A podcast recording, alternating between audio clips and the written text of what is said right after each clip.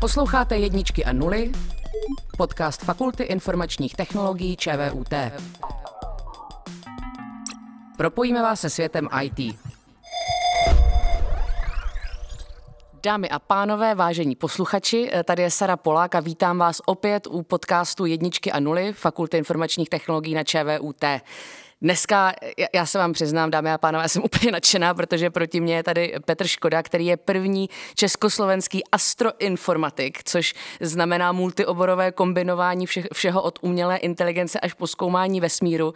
No a právě proto jsme mu dnes položili tu palčivou otázku, jak se dá umělá inteligence právě v pozorování vesmíru a hledání vzácných předmětů eh, v kosmu, jak se dá využít. Tak Petře, já tě tady moc vítám. Ahoj. Dobře, tak jo, tak ahoj Sáro, já, já tě zdravím posluchače a já bych nejprve krátce vysvětlil, co to je ta astroinformatika a jak jsem se k tomu dostal a třeba to někoho natchne a bude třeba v podobných stopách a třeba se do budoucna na FITu setkáme s dalšími pokračovateli.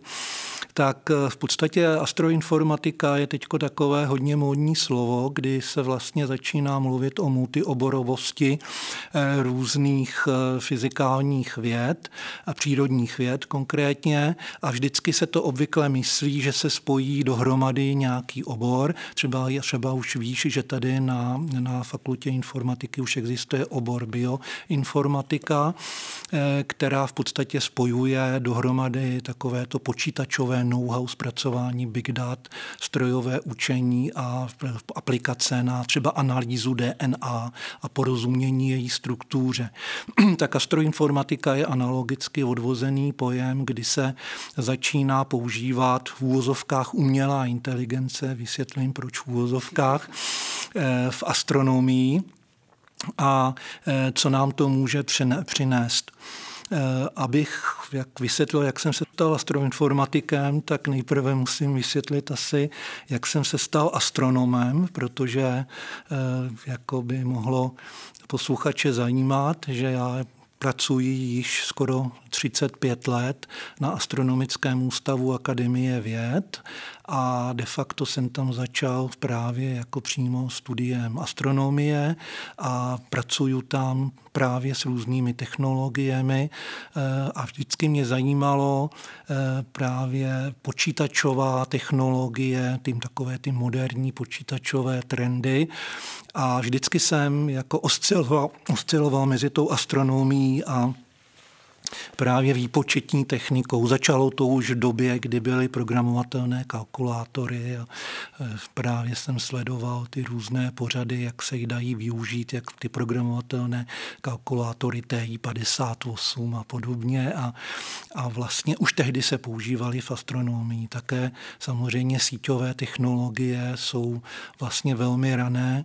Já třeba osobně jsem začal první e-maily psát někdy kolem roku 80 88-89, kdy ještě u nás nebyl oficiálně internet, ale už jsme měli, už jsme měli tady přes velké mainframeové počítače, konkrétně tady v kampusu v Dejvicích jsme se logovali modemy a v podstatě vždycky večer stáhli přes protokol Kermit, což možná ještě někteří pamatují, v podstatě e-maily, které jsme pak odesílali prostřednictvím počítače IBM, systému VMSP. Takže pak v roce 92, když vlastně u nás byl někdy v únoru poprvé představen internet, tak to samozřejmě bylo mnohem eh, zajímavější i pro to astronomické použití. Najednou začaly fungovat všechny věci interaktivně, online. Eh, objevily se první databázové systémy, které se tehdy jmenovaly WACE a a takové první primitivní v úzovkách webové stránky Gopher a pak se někdy kolem roku 94 objevilo prostě něco, čemu teda minimálně samozřejmě se to rozšířilo, k čemu se říkalo prostě World Wide Web a my jsme tehdy začali studovat, co ten protokol www je vlastně zač. A v té době jsem už byl na konferenci ve Štrasburku v roce 94, myslím, nebo 5, začátkem, kdy už právě astronomická komunita řešila otázku, k čemu nám ten internet může být dobrý. A například tam zazněly různé prorocké předpovědi, že do 20 let zmizí v podstatě papírové časopisy vědecké, což se dneska již skoro naplnilo. Většina dneska již je online a vlastně ta papírová verze už není tak jako klíčová většinou. Spíš se jenom tak dává do knihoven, aby tam prostě bylo něco vidět, že se, že se jako dá dohledat historicky. A pak eh, vlastně ten celý systém toho internetu nabral obrovské obrátky právě v astronomii. Možná si troufnu tvrdit, že astronomové byli vždycky tak trochu před tím vlastním IT na konference, které se zabývaly softwarovými a IT technologiemi v astronomii už někde od roku 95, kdy teda jsem takové první byl, tak už tam tehdy chodili pánové od vyhlasných firm a e, už jako naslouchali, co se bude dít. Jo. Takže astronomové když vždycky měli problém s obrovským množstvím dat. Vždycky na svoji dobu měli dat víc, než prostě byly schopni technologie eh, tehdy vlastně nějak zpracovat. A tento problém trvá do dneška. Já si troufnu říct, že v astronomii máme big data, ale ty big data jsou mnohem větší než takzvaná komerční big data, s kterými se chlubí dneska firmy. Jako příklad můžu uvíst jenom to, že třeba se dneska plánují projekty radioteleskopu SKA, kde se očekávají objemy dat v řádu exabajtů eh, ročně. A e, samozřejmě všechny nepůjdou zpracovat a uložit, ale prostě ten tok tam bude takový. A již dneska běžně takové menší projekty radioteleskopů produkují 10 petabajtů hrubých dat ročně a běžně se ukládají třeba kolegové v, v Holandsku, na univerzitě v Greningenu zpracovávají typicky 10 petabajtů dat e, ročně z projektu e, LOFAR například.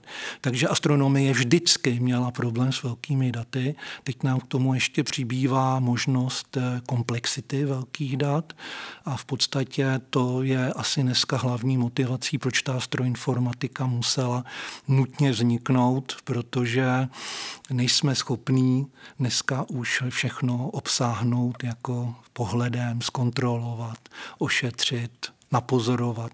Když se něco napozoruje, 90% věcí člověk nevidí.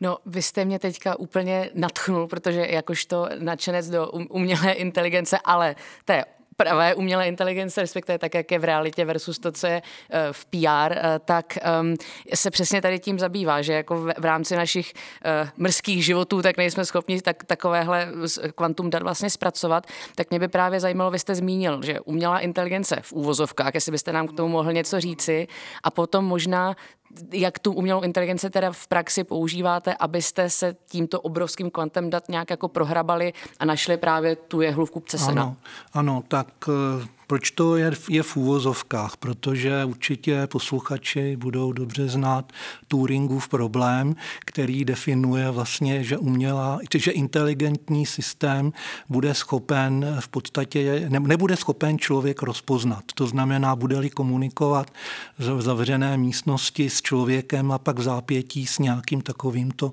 robotem, tak by neměl být schopen poznat rozdíl, s čím komunikuje, což je hlavní kritérium na to, jako takzvaný Turingův test a myslím, že jako zatím ještě žádný současný systém ho určitě ještě nesplnil.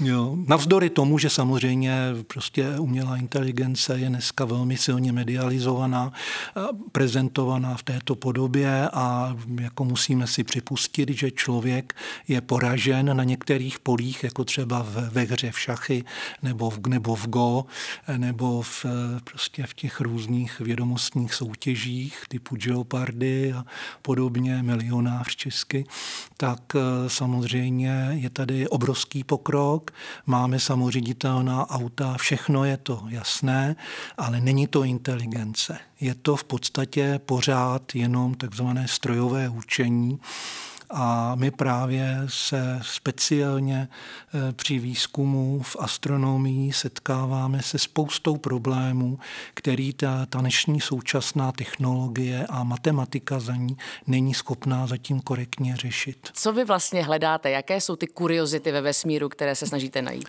No, tak budu-li, budu-li upřímný, tak v podstatě ta, ta metoda toho takzvaného strojového učení, dneska hlavně to jsou už eh, ty takzvané hluboké neuronové sítě, tak eh, víceméně v té astronomii teprve tak začínají.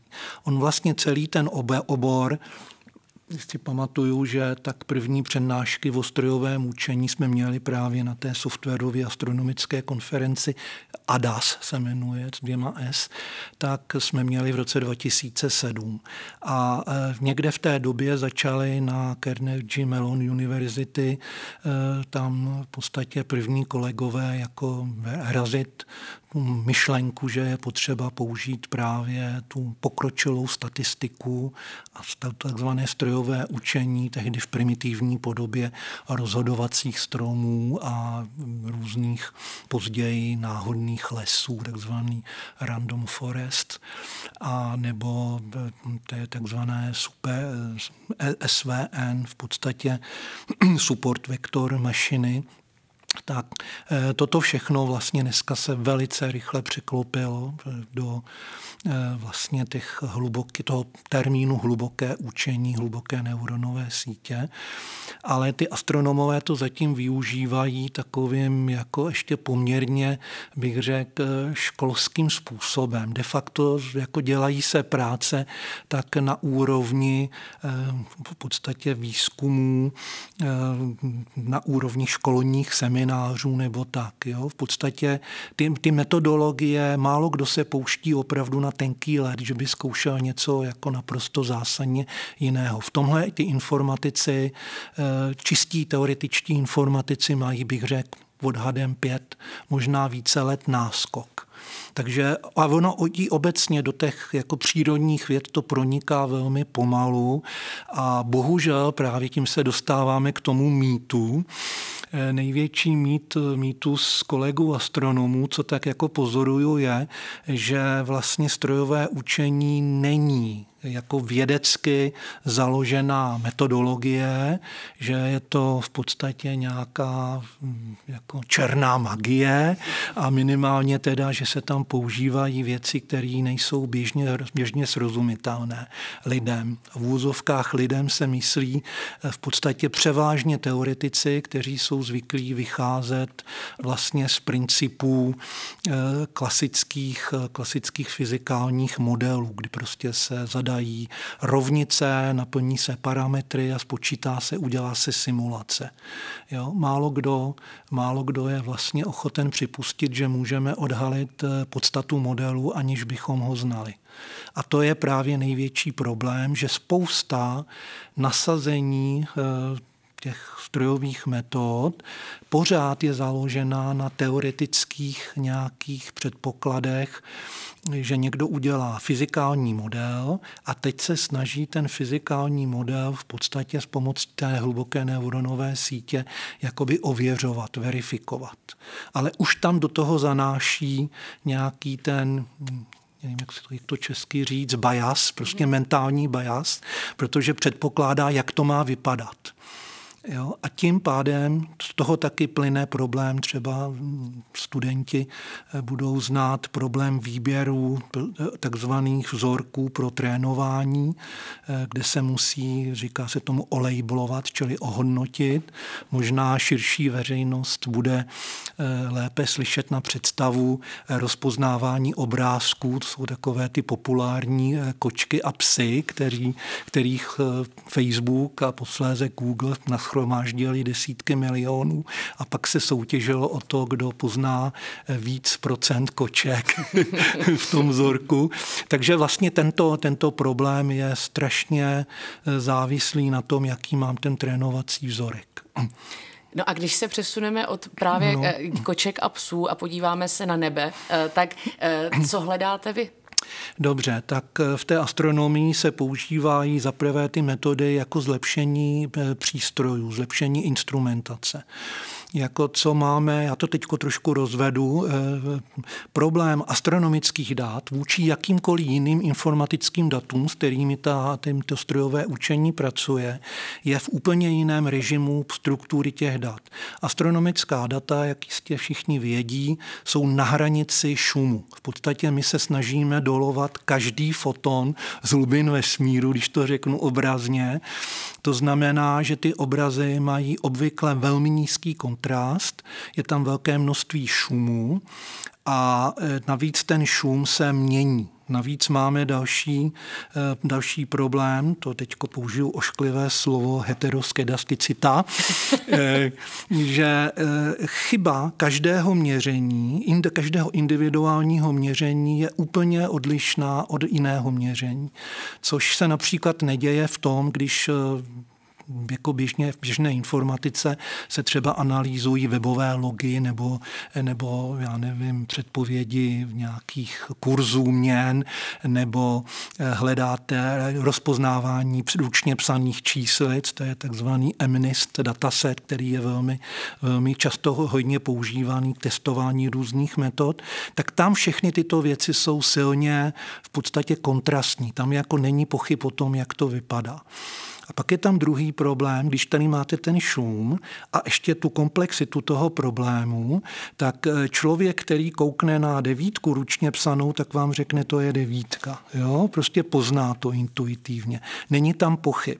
Ale když my se koukáme na spektrum kvazarů, tak ani nesebevětší expert v podstatě si není stoprocentně jistý tím, že to je ten kvazar. A když uděláte těch expertů pět, uděláte z nich výbor, tak každý vám řekne jiný názor názor.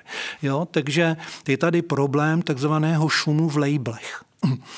A to je další specifický problém, který vlastně máme. To je strašně zajímavý, je to vlastně snažit se identifikovat něco, o čem nevíme, jak vypadá. Mě to připomíná, jak je od eh, Dýrera v Britském muzeu ten nosorožec, ještě než byla kolonizovaná Afrika, tak on se snažil víceméně z imaginace nakreslit nosorožce, dopadlo to velmi vtipně. Tak samozřejmě, když vy nevíte, jak ten, ta obskurita v tom vesmíru ano, vypadá, ano, ano. tak Proto se ji těžko hledá. Ano, a to je, to je další vlastně problém, který se teď jako snažíme postupně jako razit, že eh, vlastně v tom klasickém strojovém učení učení vlastně ten člověk labeluje data na základě toho, co vidí ta síť. To znamená, předkládají se mu eh, v podstatě ta samá data a tam vidí nějaký tvar. Teďko třeba, a nevím, posluchači si mohli eh, kdysi zaslechnout o problému o projektu Galaxy Zoo, kdy vlastně se předkládaly obla, obrázky ze slounové přehlídky oblohy a spoustě dobrovolníků a ty měli v podstatě k jednoduchým webovým klik klikátkem rozhodovat, jestli galaxie je eliptická nebo jestli má spirálu a pokud je, má spirálu, jestli se točí tak či onak. Takže tento jednoduchý takzvaný Citizen Science projekt vlastně zdal obrovské množství eh, stupního materiálu právě pro další dodatečný výzkum a v podstatě nám pomohl odhalit, eh, jak se ty galaxie točí, něco nám říká o prostě původu vlastně rozpínání vesmíru a de facto dneska se jako zpětně přehodnocují tyto, tyto fotky v dalších projektech a snažíme se tam, máme ambice najít tam třeba stopy takzvané temné hmoty a podobně. Taky jsou projekty založené do budoucna, eh, nové družice, které mají přímo v popisu práce měřit temnou hmotu, třeba družice Euclid, která má startovat snad příštím roce, tak eh, ta bude měřit zakřivení prostoročasu tím, že se bude dělat obrovské množství fotografií v různých časech a pak se bude měřit, jestli se malinko posunuli k sobě nějaké kombinace hvězd nebo neposunuli podle toho, kde se na ně díváme, z jakého směru. Jak, jo, takže jak ta družice obíhá vlastně kolem slunce ve velké vzdálenosti, tak bude vlastně jako vidět oblohu z různých míst a podle toho by měl namapovat tu temnou hmotu. A bude tam obrovské množství, desítky petabajtů budou chodit z té družice jako měsíčně, které se musí zpracovat a e, analyzovat a tak dále. Takže to je jako jedna z dalších výzev. Takže, tak jsem říkal, teď se vrátím zpátky, co objevujeme, e, jednak teda zlepšujeme technologie v podstatě a to je nejenom na zlepšování obrazu a čištění toho šumu, ale třeba i se používají dneska neuronové sítě na optimalizaci e, otáčení, řízení motorků dalekohledů, aby to co nejméně cukalo, aby to nevibrovalo a podobně. Jo, ale pak samozřejmě se dostáváme k tomu novému, co bychom chtěli objevit. Tak ideálně, ideálně bychom chtěli objevit nějaký dosud neznámý fyzikální eh, jev. Něco, co zatím třeba neznáme z toho důvodu, že na to nemáme v laboratorní podmínky, čili to jsou věci, které se dějí pouze ve vysokém váku. Takže třeba lidi, co znají spektroskopii, znají takzvané zakázané čáry, které pozorujeme v, v velmi zředěném mezihvězdném plynu a tam je vlastně, eh, ty to nejsme schopni v podstatě simulovat zatím laboratorně, takže musíme spoléhat pouze na eh, jako ty, eh, ta, ta data prostě přicházející ze spektroskopů kosmických. A takže to jsou nějaké hodně vzácné jevy. Pak je obrovské množství e, jako útvarů, které jsou zajímavé třeba svým vývojem, svou dynamikou. Prostě vznik hvězd, zajímá nás, co vzniká těsně, jak, jak vlastně vznikají vůbec hvězdy z nějakého prachového oblaku, jestli se potvrzují ty staré kanto, Kant-Laplasovy teorie, jak se zhlukuje ten disk, nebo jestli naopak e, nějaká hvězda se skutečně přemění v super supernovu, jestli, co se děje předtím těsně než umírá. Jo. Jsou obrovské hmotné, takzvané Wolfrayetovy hvězdy, hrozně horké, eh, desetkrát těž, teplejší než slunce, stokrát třeba hmotnější a eh, takovéto, takovéto útvary v podstatě se samozřejmě vyznačují velmi zajímavou fyzikou. A je jich strašně málo, protože statisticky je chytneme v tomto okamžiku velmi krátkém, jejich život je velmi krátký krátký. Takže to jsme třeba zkoušeli v rámci, v rámci jednoho našeho výzkumu Eh, právě tady na fakultě se s, s mým bývalým studentem a nyní vlastně PhD studentem Ondřejem Podstavkem a profesorem Tvrtíkem a právě jsme se snažili hledat takovéto poměrně vzácné objekty, kde je nějaká zajímavá fyzika. V, ob, v archivu, který čítal v té době ne, 4 miliony spekter z čínského teleskopu Lamost, dneska už jich máme přes 11 milionů a v, tom, v tomto prostě se snažíte najít objekty, kterých tam je méně než jedno promile odhadem. Mně právě, eh, no já mám teďka úplně eh, eh, existenční krizi z toho, jak je člověk jako oproti tomu vesmíru titěrný, ale mě vlastně zajímá, budoucnost toho výzkumu jako takového. Jsme, když jsme se tady spolu připravili na podcast, tak jsme několikrát padlo slovo multioborovost a samozřejmě ona je to, když to řeknu prozaicky, všechno drahá sranda, ať už ty instrumenty nebo sbírání dat, ukládání, procesování. Eh, kde vidíte třeba tu budoucnost, nebo pardon, kde vidíš eh, tu budoucnost toho výzkumu, prolínání různých oborů, ale i třeba mezinárodní spolupráce? Mm-hmm, dobře, tak tohle to zrovna můžu trošku komentovat, protože jsem reprezentoval Českou republiku jako člen takzvaného řídícího výboru akce KOST a tam právě jsme měli projekt, který se jmenoval Big Sky Airs, čili bylo to o velké obloze a velký, velké zemi a v podstatě jsme vlastně po dobu čtyř, čtyř let spolupracovali s kolegy, co dělají takzvané geovědy neboli vědy o zemi. A e, zjistili jsme, že vlastně ta současná věda jako je na to, jaké má možnosti, tak je hrozně málo využívá. Tím, že ty lidé spolu nespolupracují. My s těmi kolegy jako začali spolupracovat právě v rámci těch cost meetingů, tak jsme si měli každý svoje představy, co děláme a tak.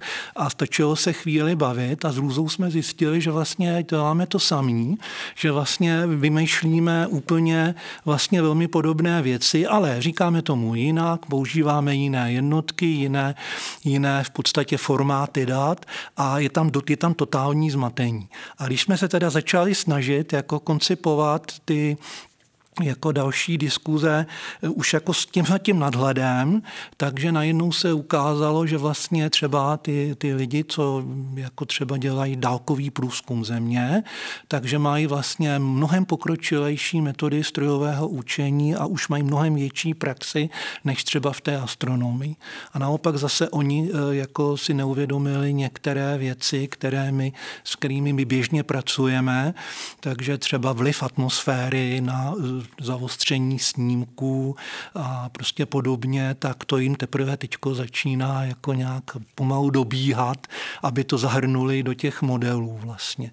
Takže takový to jako je prostě dneska ten, ten styl té multidisciplinárity, ale obecně třeba ta astroinformatika s tou geoinformatikou nebo s nějakými dalšími obory začíná se prolínat čím dál tím víc právě na základě metodologie, nikoli oboru, nikoli toho předmětu zkoumání.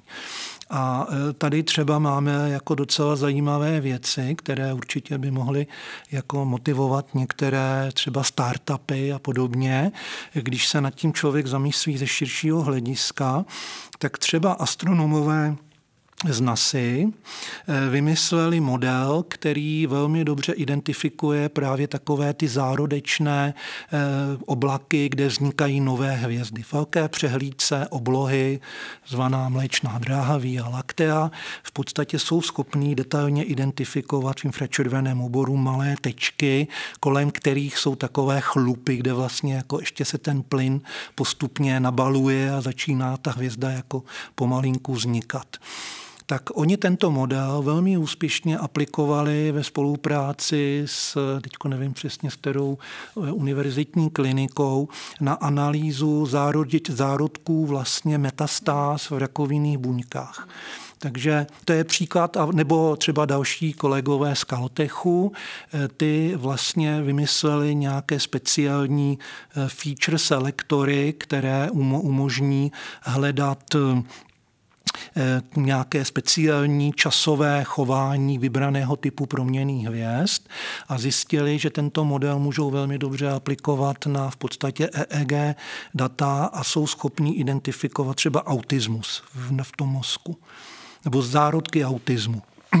Jo, takže tady vlastně se dneska začíná už jako už právě říkám eh, v té NASE a v, v některých dalších jako, eh, jako institucích amerických už prostě začíná čová spolupráce mezi lékaři a, a vlastně astroinformatiky, takže už, už ani se tomu nedá říkat astrobio, něco informatika, eh, už se začíná mluvit o data discovery nebo v podstatě o datových vědcích že třeba to centrum na Caltechu se jmenuje Centrum for Data Discovery. Jo.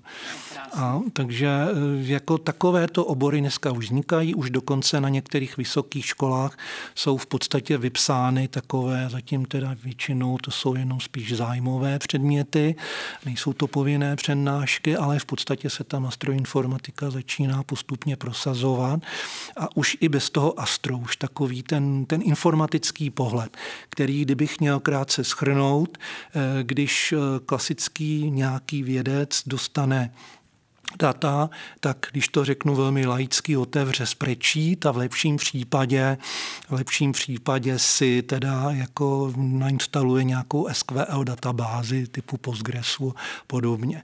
E, zatímco ten, ten jako big data přístup vyžaduje, aby takový člověk si alokoval v podstatě čas třeba na Amazon Cloudu nebo na Google Colabu a v podstatě se tam nahrne několik stovek terabajtů dat a teď si vlastně vlastně vyalokujete nějaké výpočetní jádra, třeba 100 jader a prostě začnete s, tím, s těmi daty pracovat vlastně ve velké. A tu technologii, jak se s tím dělá, jak si nastavím prostě ten, ten cloudový systém, jak mu přizpůsobím rozhraní, jestli používám ten takzvaný Jupyter notebook jo, v remote režimu. To je dneska to, co ta astronomie už začíná rutině používat. Dneska právě třeba ty radioteleskopy přinášejí datové kostky, čtyř, pěti, šesti rozměrné, které obsahují stovky terabajtů a už se prostě nedá s tím dělat na notebooku, už vám na to nestačí Excel. Jo?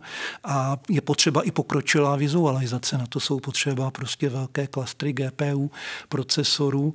A tohle to všechno, tohle to je ta technologie, která se musí dneska začít vyučovat, aby se ty lidi nelekli a prostě když uslyší, je, tady máš 10 terabajtů a e, najdi mi tam to a to, tak aby, aby prostě neprchali. Jo? Což bohužel zatím, myslím, že ta generace má ještě, jako si neuvědomuje a spousta lidí úspěšně přežívá stále s tím notebookem a s tím spreadsheetem.